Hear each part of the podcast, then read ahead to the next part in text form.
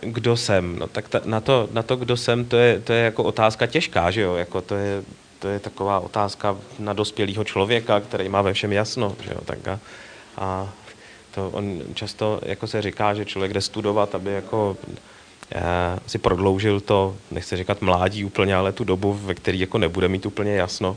Mně to taky tak trošičku bylo, když nad tím tak přemýšlím. Takže, takže proto, kdo jsem, jsem si připravil dva takové ilustrující obrázky. A ty jsou, ty jsou zajímavý tím, že a, ten první obrázek je a, zhruba z února tohoto roku, kdy jsem přednášel na a, filozofické fakultě v rámci konference o nových médiích, kterou tam pořádali a tam jsem vlastně měl zvanou přednášku o umělé inteligenci. Ona ta oblast těch nových médií je taková hlavně kolem internetu a, a hodně tam dělají sociální sítě a podobně, takže to publikum, který uh, se tam schromáždilo, to bylo od filozofů přes programátory po prostě a zaměstnance různých počítačových firm a tak. No. A já jsem tam vykládal o umělé inteligenci a takovou osvětovou přednášku, řekl bych, a, která a, vlastně měla ukázat hlavně nějaký základní principy a aplikace, k čemu to může být, třeba pro programátora taková umělá inteligence, k čemu může být pro analýzu webu a takovéhle věci. No, tak, takže tohle to bylo v únoru tohohle roku a překvapivě a asi za šest neděl později jsme se sešli ve stejné posluchárně a tam jsem najednou byl v roli toho plachého zpěváka, který je tam otočen zády teď, protože to bylo v rámci týdnu neklidu a, a, a kamarádi vlastně z akademického senátu nás pozvali, aby jsme tam zahráli v rámci toho týdnu neklidu. Je zajímavý, že prostě ty fotky jsou jako ze stejné místnosti teda. Tak to mně přišlo, že to, to jsem ještě předtím nezažil, i když se nějakým způsobem a samozřejmě snažím vybalancovat toho svého největšího koníčka, což je ta kapela a, a prostě tu a vědeckou a pedagogickou činnost, tak tady tady jsem poprvé získal takový schizofrenní pocit, když jsem jako byl v té samé posluchárně a musel jsem tam křičet ty naše rokové texty. Jako, tak to bylo, to bylo docela zajímavé. No. Takže já nevím, kdo jsem a tohle to v tom asi úplně nepomůže, ale ukazuje to ty mantinely. tak. A proč dělám vědu? To je teda otázka, nad, nad kterou jsem opravdu jako hodně, hodně přemýšlel. A protože moje cesta k tomu nebyla úplně, úplně jednoduchá. Já teda, když tak jako se zamyslím nad, nad tím svým dětstvím a mládím, tak já jsem zaprý měl štěstí, že jsem měl hodně tolerantní rodiče, který už na základní škole, když zjistili, že jako nedělám žádný velký problémy, tak mě jako víceméně nechali bejt. A to byla fakt paráda, to jako zpětně si myslím, že že jim to opravdu jako vděčím za, za spoustu věcí, jako, že jsem měl takový jakoby klid. A do ničeho mě nějak zvlášť jako nenutili, já jsem si to začal vykládat po svým, byl jsem takovým jako klasickým, jako řekl bych, nejdřív jsem měl takovou drahu toho klasického šprta, který prostě když zjistí, že existuje knihovna, eh, v Ústí nad Labem byla ta knihovna v krásný vile bývalého bývalého vlastníka Setuzy nebo chemičky, teď nevím, prostě továrníka pana Šichta, takže to byla nádherná vila, předělaná do knihovny, já jsem tam jako chodil, ještě jsem nesměl do toho oddělení jako těch dospělých, ale pak mě tam začali pouštět, přes spousta těch zajímavých sci-fi knížek byla jako v tom oddělení pro ty dospělí. Tak já jsem chodil s taškou, ze kterou jsme jezdili normálně na dovolenou k Balatonu, vždycky jsem 15 knížek odevzdat, 15 knížek jako vypůjčit a, a potom, uh, potom vlastně na střední škole jsem pořád nějak nevěděl, nevěděl kam jako bych chtěl za, zacílit. Jako bylo asi jasný, že chci jít na vysokou školu,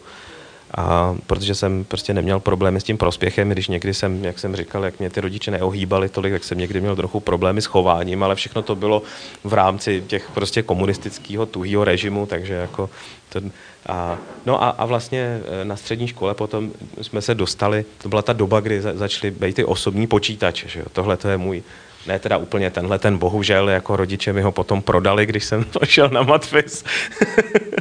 takže, takže už ho nemám, tenhle ten počítač, ale ZX Spectrum Plus, to byl prostě můj první počítač. To byl jeden z prvních počítačů, který tady šli sehnat.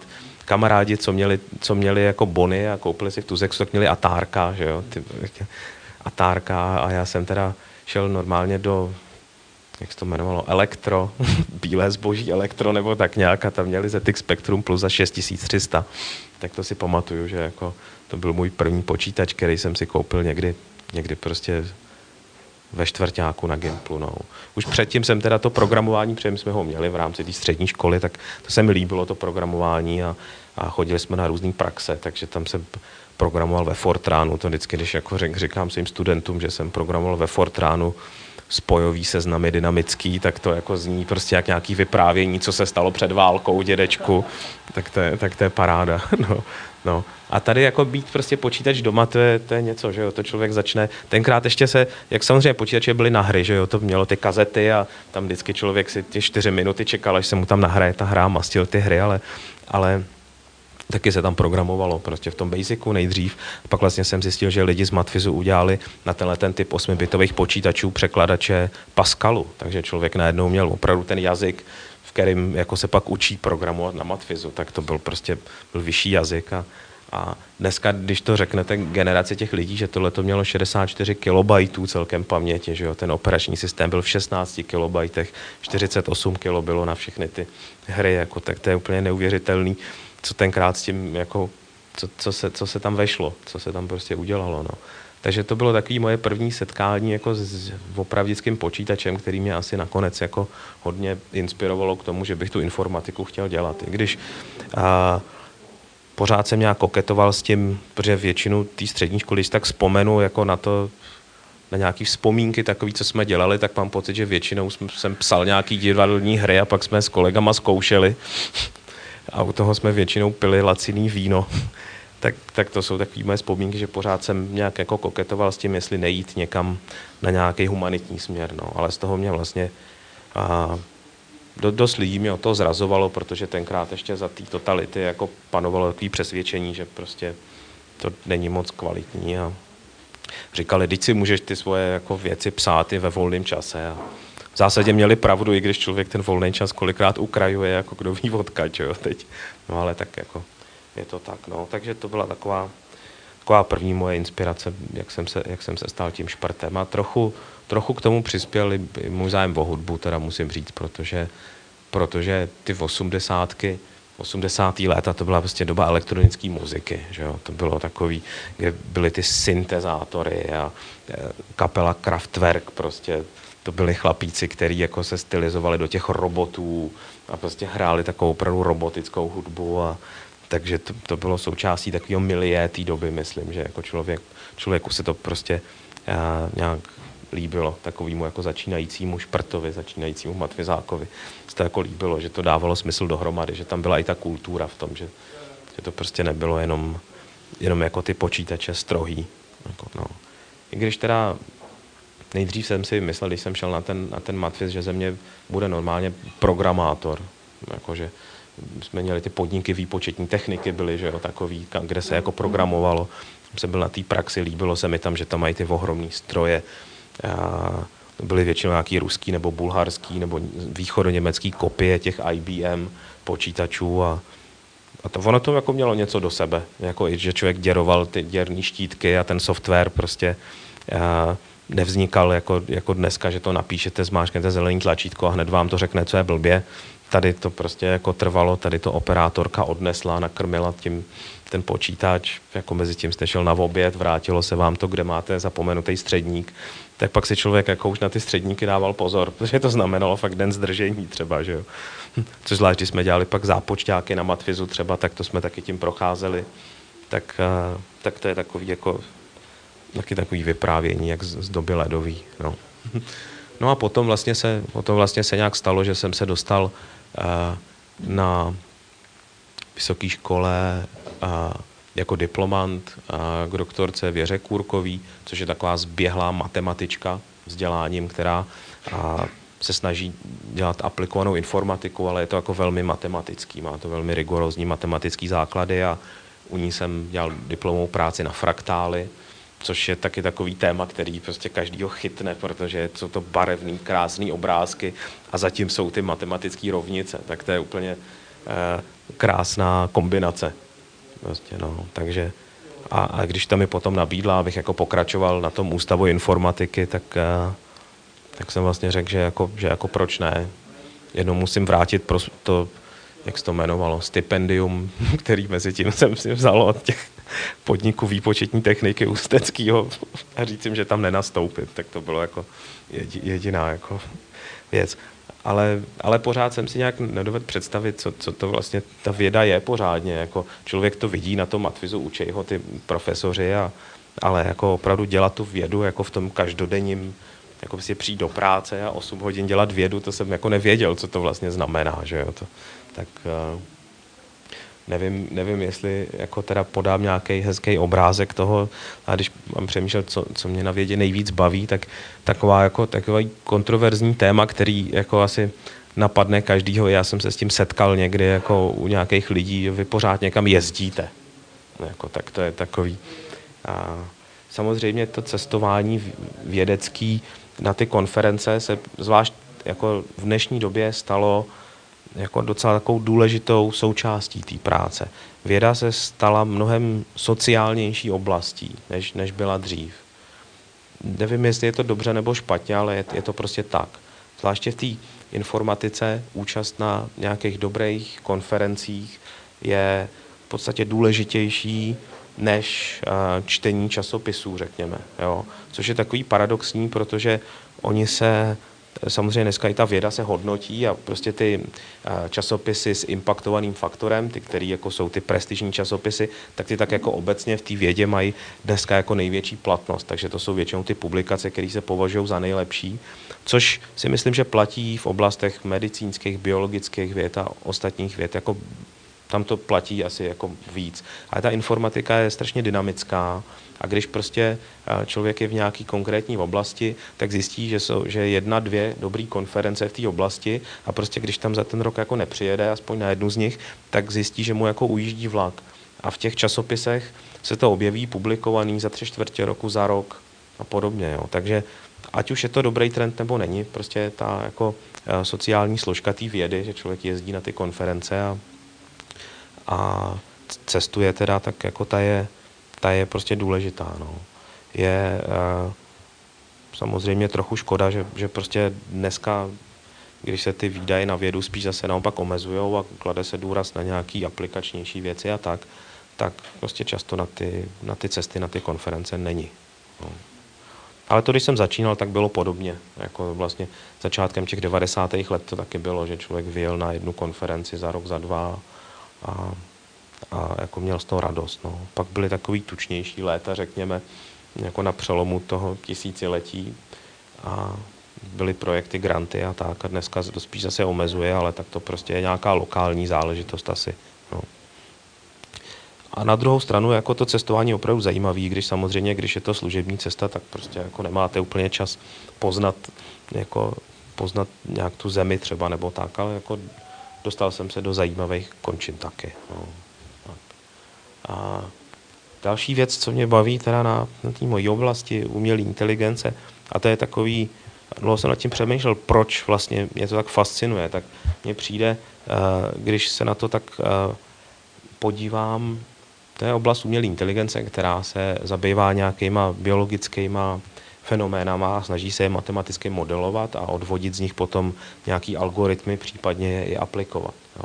Tak tady je zrovna jeden příklad a z těch umělých neuronových sítí, tak prostě už jenom ta věc, že ten mozek je strašně složitý, obsahuje jako ohromné množství těch jednotlivých neuronů, nervových buněk. Oni jsou ještě propojení, takže to mluvíme o miliardách a jako desítkách miliard jako jednotek konekcí a tak. A že, že jsme schopní nějakým způsobem tohle matematicky popsat, případně z toho odvodit nějaký učící algoritmus, který sice nedosahuje té síly eh, toho celého mozku, ale eh, my dneska jsme schopní třeba udělat model neuronové sítě, která má stovky, tisíce neuronů, ale zase je schopná se naučit něco zajímavého, řešit nějaký netriviální problém.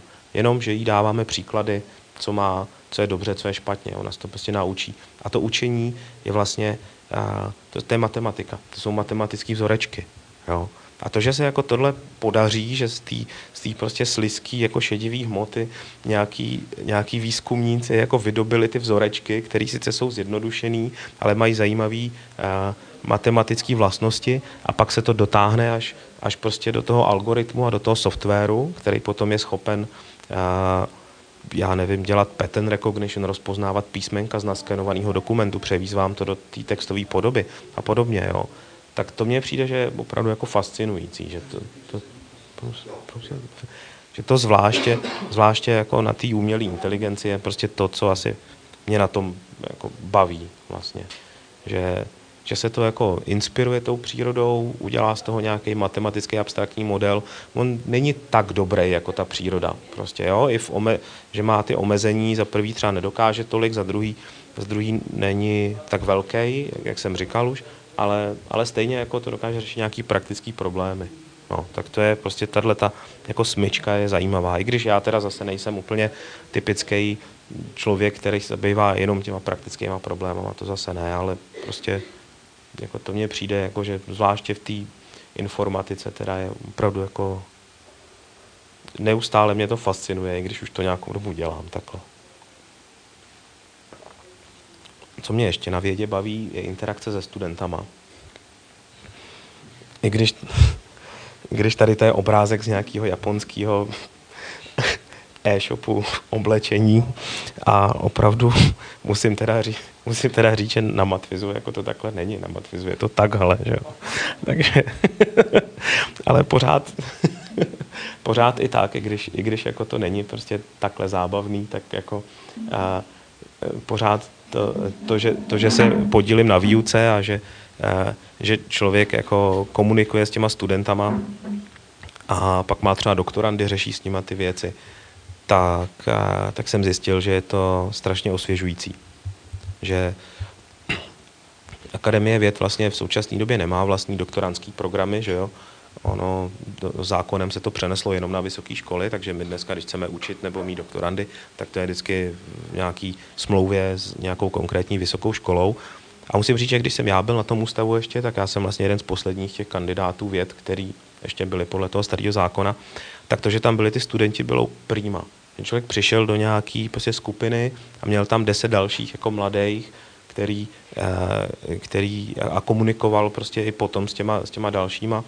Bylo to dobrý. Když se to potom jako zrušilo, eh, tak to vlastně tím si myslím, že ta akademie jako ta vědecká instituce trochu utrpěla, protože protože si ta interakce s těma studentama, zvláště potom v tom vyšším stádiu, třeba ty doktorandi, tak jako mít doktorandy, tak je to, za prvý je to dobrý, protože oni jako odvedou dost práce za člověka, jak člověk stárne, tak už to programování bude čím dál hůř a rád to přenechá těm jako bystrým, mladým, jako životem neunaveným.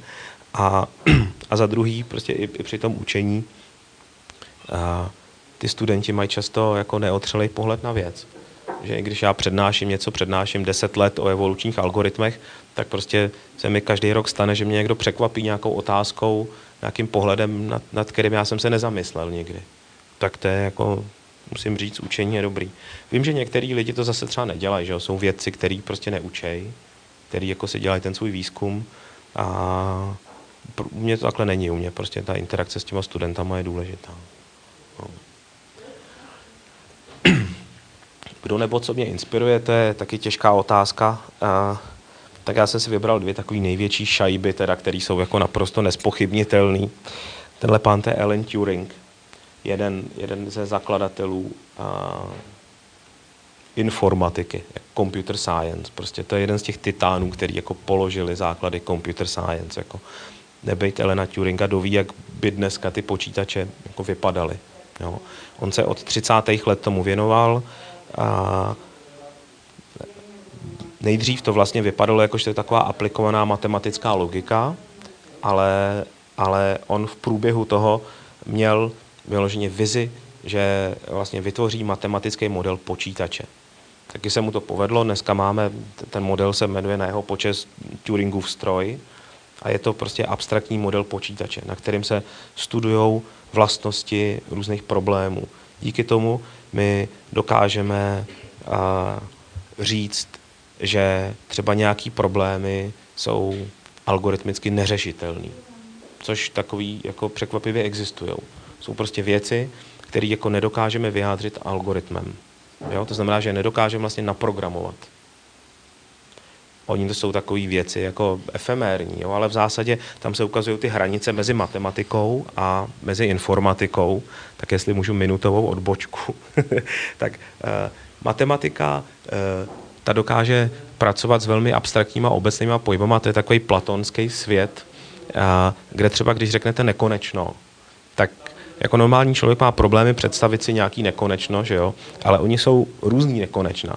Takový to hezký nekonečno je, když počítáte přirozený čísla 1, 2, 3, 4, 5, 6, tak vidíte, že můžete počítat do nekonečna.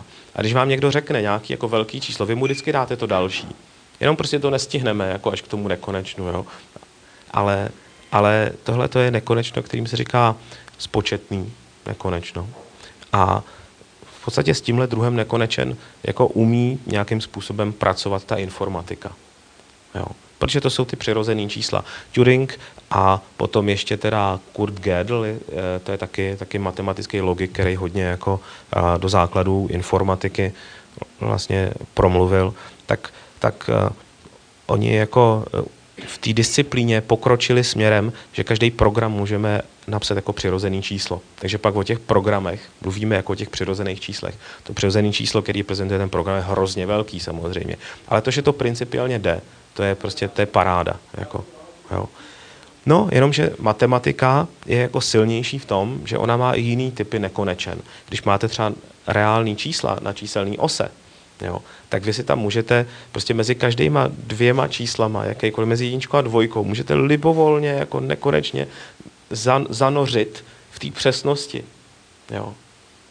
Takže to máme racionální čísla, kde prostě můžeme jít v těch zlomkách jako libovolně do nekonečná. A dokonce ale se ukazuje, že jsou ještě horší nekonečná než tyhle. Jsou potom iracionální čísla, jako je třeba pi nebo odmocnina ze dvou, který nedokážeme vyjádřit přesně nějakým desetiným rozvojem nebo zlomkem. Se prostě nikdy nezastaví. A není to periodický. Jo. Takže v tomhle je ta matematika silnější a tam jsou jakoby ty hranice mezi tím, co dokážeme naprogramovat a, a co jako se dá pojmout teda jenom jako abstraktní matematikou. No.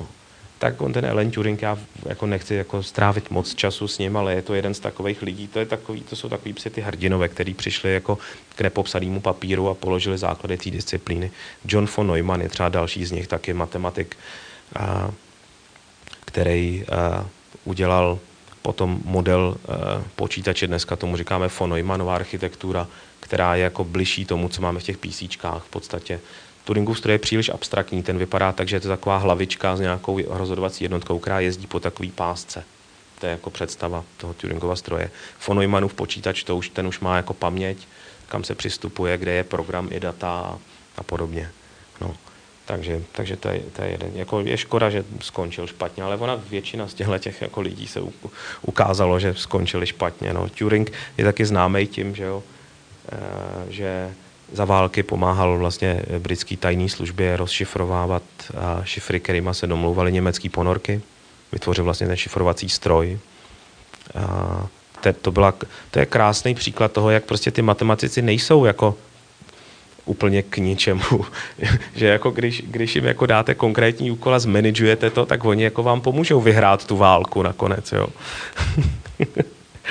Podobně vlastně von Neumann, že jo, ten se podílel v Los Alamos, tam stavěli ty počítače uh, uh, proto, aby spočítali rovnice potřebný k vývoji atomové bomby nejdřív a potom k navigaci těch řízených střel. To byly všechno strašně složitý výpočetní problémy a oni to si potřebovali spočítat, potřebovali vlastně jako velkou kalkulačku, že jo, a tyhle, ty, tyhle ty lidi jako von Neumann a tak jim, jim tom prostě pomáhali a tím vznikly ty první jako počítače. No.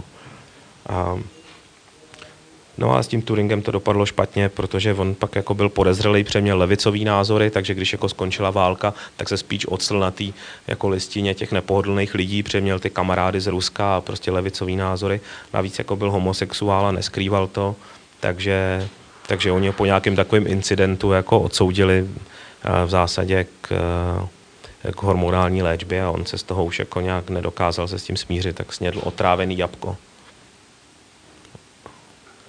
Na rozdíl od toho Kurta Gédla, teda, který jako, když se ke stáru jako zbláznil, když mu zemřela žena, tak, eh, tak ten jako měl pocit, že ho lidi chtějí otrávit a přestal jíst úplně, takže ten zase umřel hlady. když bych to tak měl, jako tu galerii těch lidí, jak umřeli. no. Neumann, myslím, ten, ten, měl, ten měl nějakou smutnou smrt, ten, ten umřel na rakovinu, no, ten taky jako ne, neměl eh, v nějakým poměrně eh, ne tak úplně starým věku. Tam zase bylo paradoxní to, že jak on, jak on byl taky v těch uh, různých komisích atomových a tak, tak oni, když mu v tom terminálním stádiu dávali to morfium nebo co, aby ho to jako nebolelo, tak on blábolil a oni mu tam postavili k té posteli prostě do té nemocnice vojáka, který měl kontrolovat, aby nevyblábolil nějaký státní tajemství. Jako, takže ta společnost se úplně jako zase neodvděčuje těm lidem. no. A a teda jako, jako, jako druhýho člověka, který mě inspiruje, tak jsem si vybral spisovatele Samuela Becketa. To je takový můj jako miláček už dlouhou dobu. A je to takový můj vzor, prostě co se týče i literatury, protože si myslím, že jako se mu podařilo eh, v tom eh, pojetí formy i obsahu prostě dosáhnout strašně moc. Je to velmi, na jednu stranu velmi stručný vyjádření, na druhou stranu až, až jako matematický vlastnosti mají kolikrát ty texty, mají spoustu symetrie, opakování, ty jeho hry. Zároveň se tam zračí ta absurdita, jako každý, každý asi známe čekání na Godota třeba, že jo, tu jeho klasickou věc, která jako tak zamávala tím uh, divadlem v těch 50. letech. A když si čtete jeho prozaický texty, tak proti tomu je čekání na Godota v podstatě voskovec s Verichem nebo něco takového. Ty jeho, ty jeho uh, romány jsou takový existenciálnější, hutnější, těžší ještě. A on se postupem času propracovával k takovému strašně minimalistickému stylu. Tak.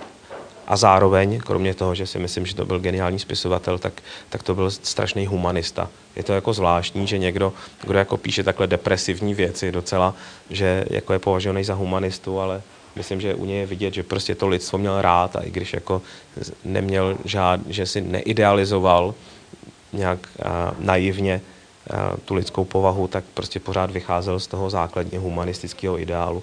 A to mně přijde, že je docela jako důležitý a to je takový apel pro mě taky. Kromě toho, že si ho teda vážím jako, jako, jako spisovatele, tak i jako člověk to byl strašně takový jako zajímavý, zajímavý chlapík. No.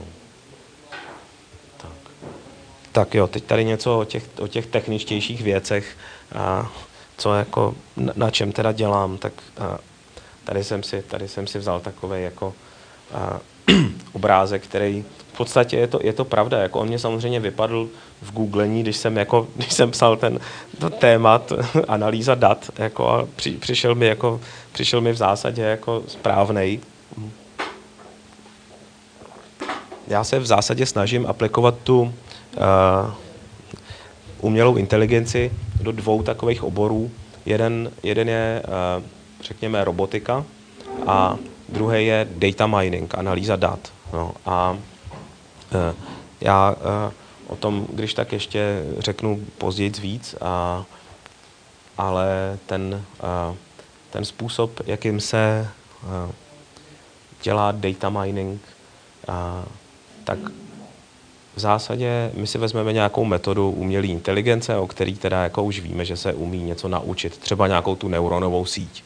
Tak a, teď se ukazuje, že my tu neuronovou síť můžeme použít k tomu, aby nám analyzovala data. Třeba takový problém, který jsem dělal, když jsem byl ve Spojených státech, tak to byla problém zneužívání kreditních karet. Když jde transakce, že někdo zaplatí kreditkou, tak ono to má spoustu parametrů, který proběhnou tou sítí.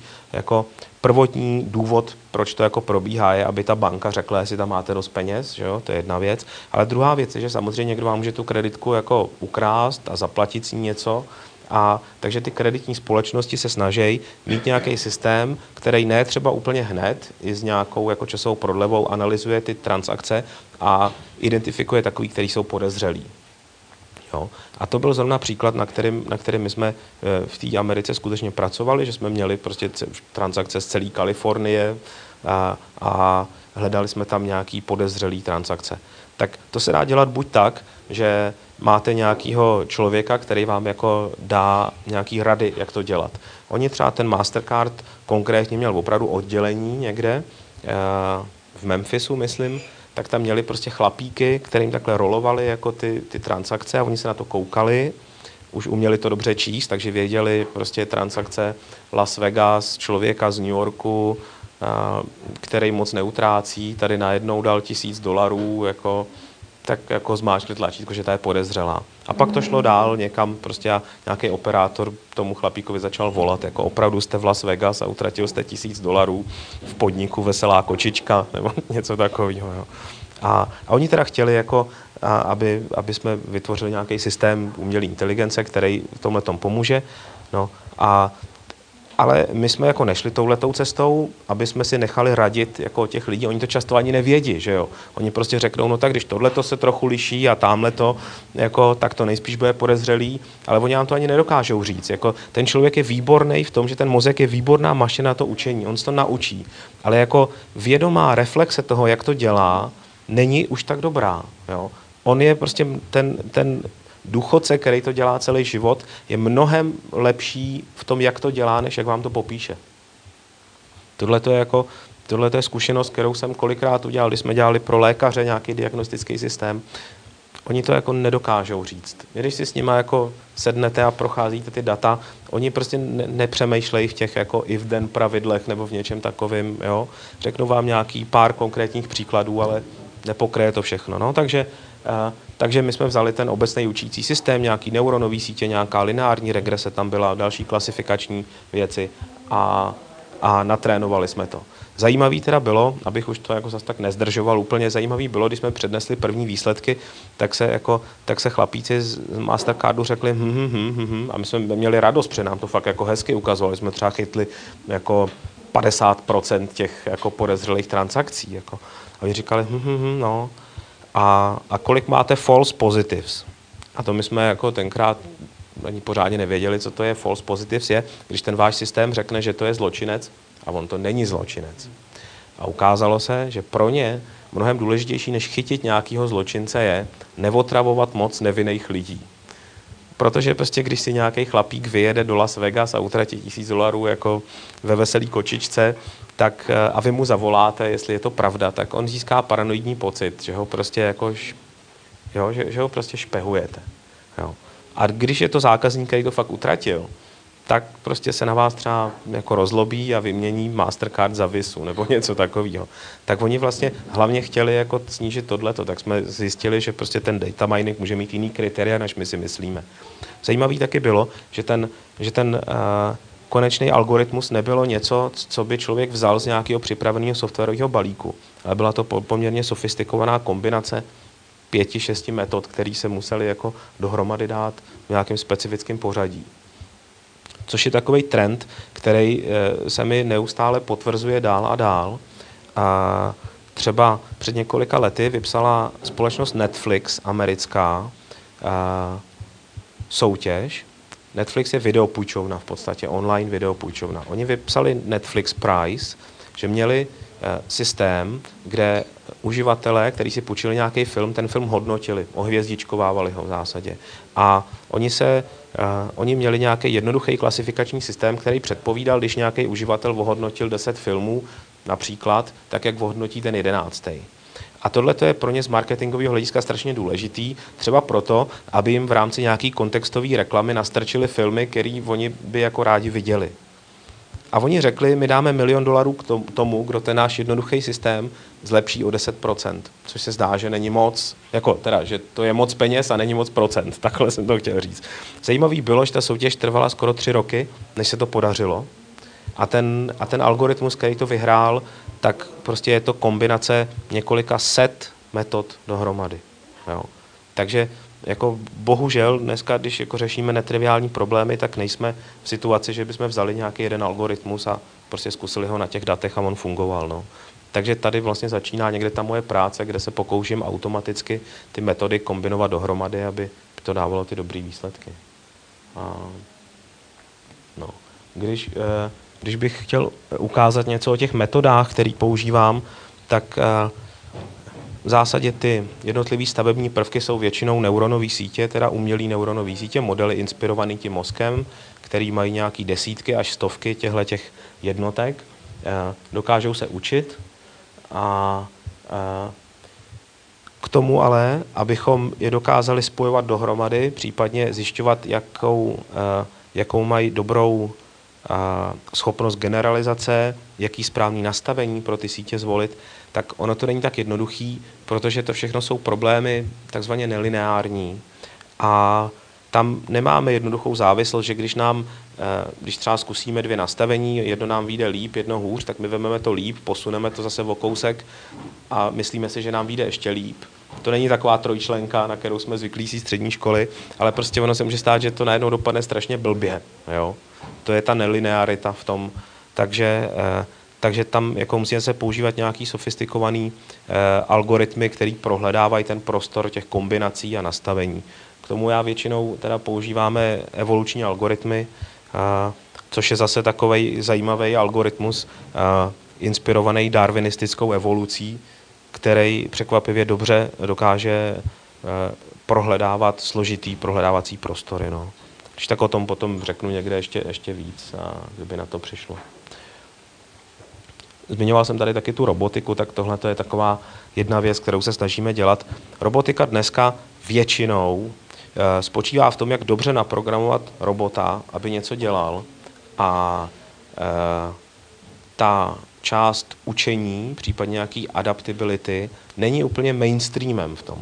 Většina robotů, který dneska člověk vidí, jsou prostě e, automatické linky na výrobu aut třeba. A tam jako pro učení není moc místo. Tam je to prostě přesně naprogramovaný a ten robot vlastně to dokáže jenom mnohem rychlejší a přesnější než člověk ty operace dělat.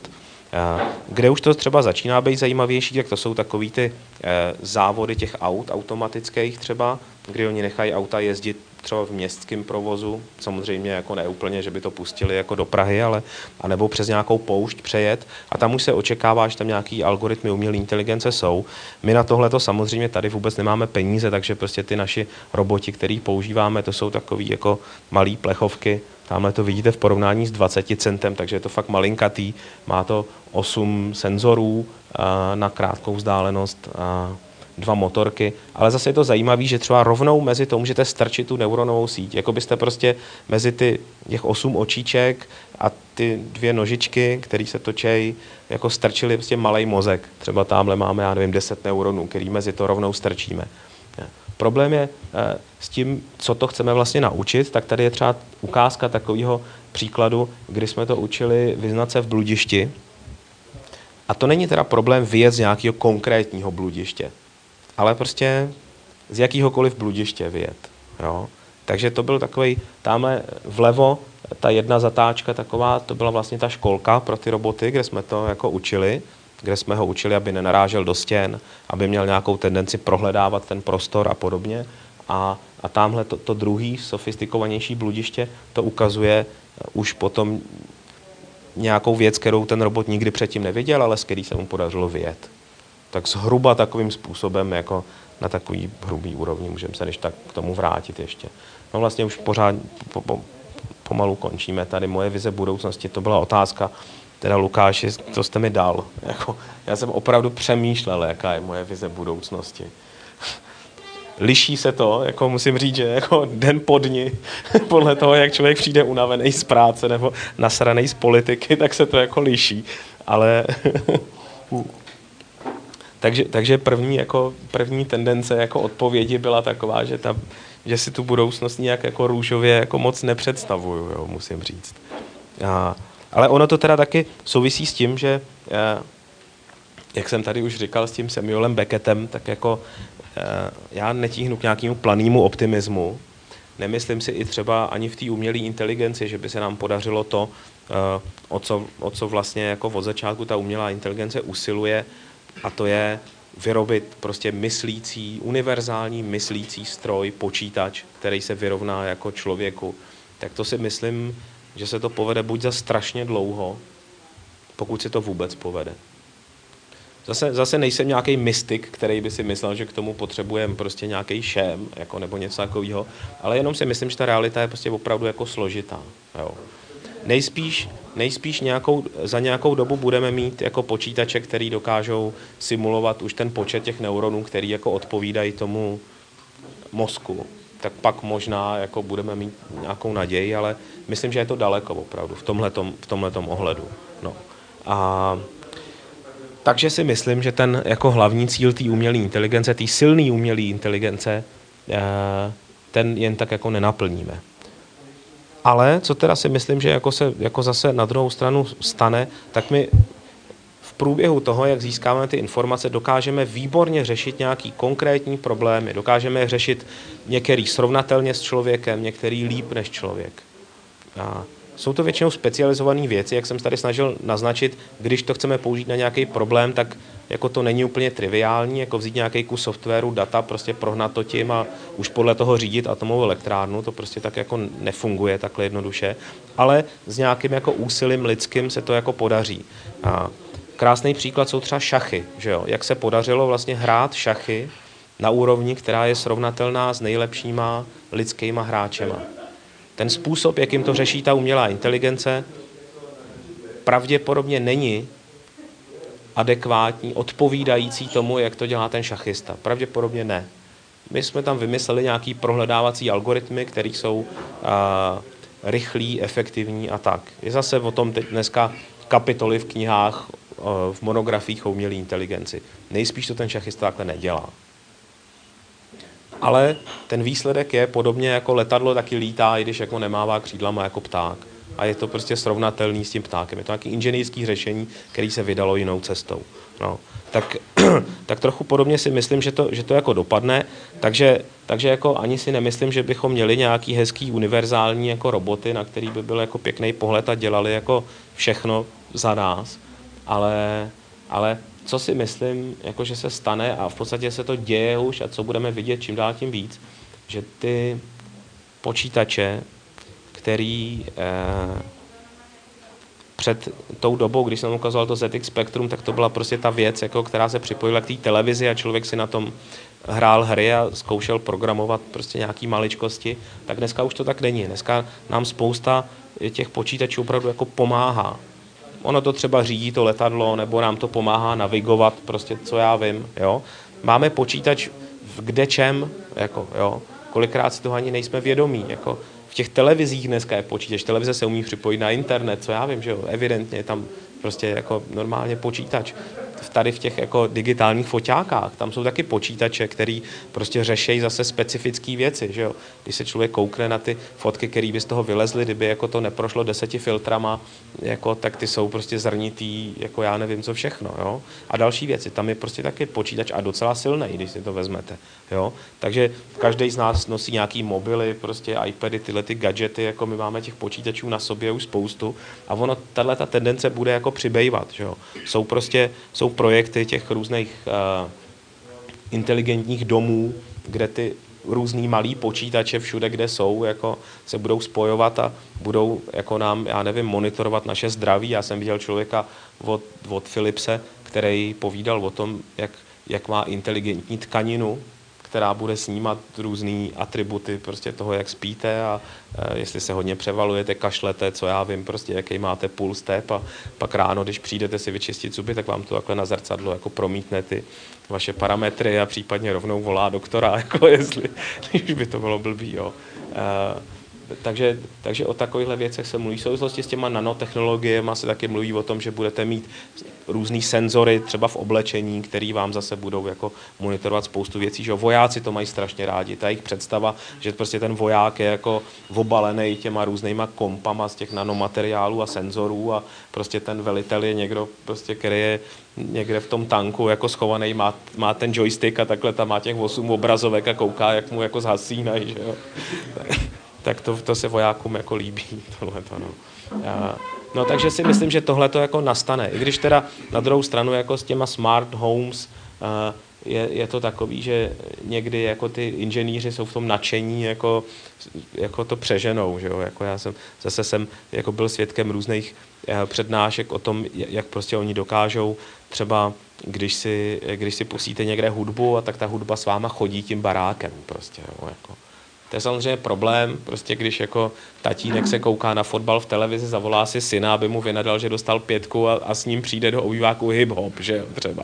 Tak to, to nepomůže té rodinné pohodě, takže, takže ono se to nějak jako ustálí na nějaký jako takový jako hladině, ale nicméně to jako je, to je na spadnutí tyhle ty věci, nebo už se částečně dějou, jako, jo. Takže, takže já, já tu vizi té budoucnosti teda asi jako nejsem žádný jako uh, asi jsem ničím nějak nepřekvapil nebo nemám žádný zajímavý nápady, ale si myslím si, že počítačů bude čím dál tím víc, budou prostě schovaný, kolikrát ani nebudeme vědět, v čem jsou schovaný. A budou nám pomáhat v takových těch každodenních činnostech. Víc a víc, jako než, než jako už jsou takový ty finty, já vím kolega, který má, který má Volvo, že jako tam se prostě stane, že to Volvo jako v nějakých situacích jako najednou nejede tak se jako ví, že se jako musí vypnout klíčky zapalování, jako, jak je to v tom vtipu, že prostě jako, že se zastaví toho, toho programátor, říká, tak vyndáme klíčky, vystoupíme, zamknem, odemknem, nastoupíme, jako, že jo. To je ta obdoba toho jako restartování toho počítače, který pak začne fungovat, ale u toho Volva se to prej fakt třeba stávalo, jako, že, že prostě vidět, že tam ten počítač je a potřebuje restartovat, no, tak, na to, tak to asi myslím, že budeme vidět víc a víc tohleto, no tak ono to odpovídá trošku týmí vizi, že já si myslím, že ta umělá inteligence nám pomůže v těch jednotlivostech a fakt nám v nich pomůže jako dost. Ale prostě toho myslícího, myslícího, myslící algoritmus nebo myslící jako počítač, robota jen tak jako mít nebudeme.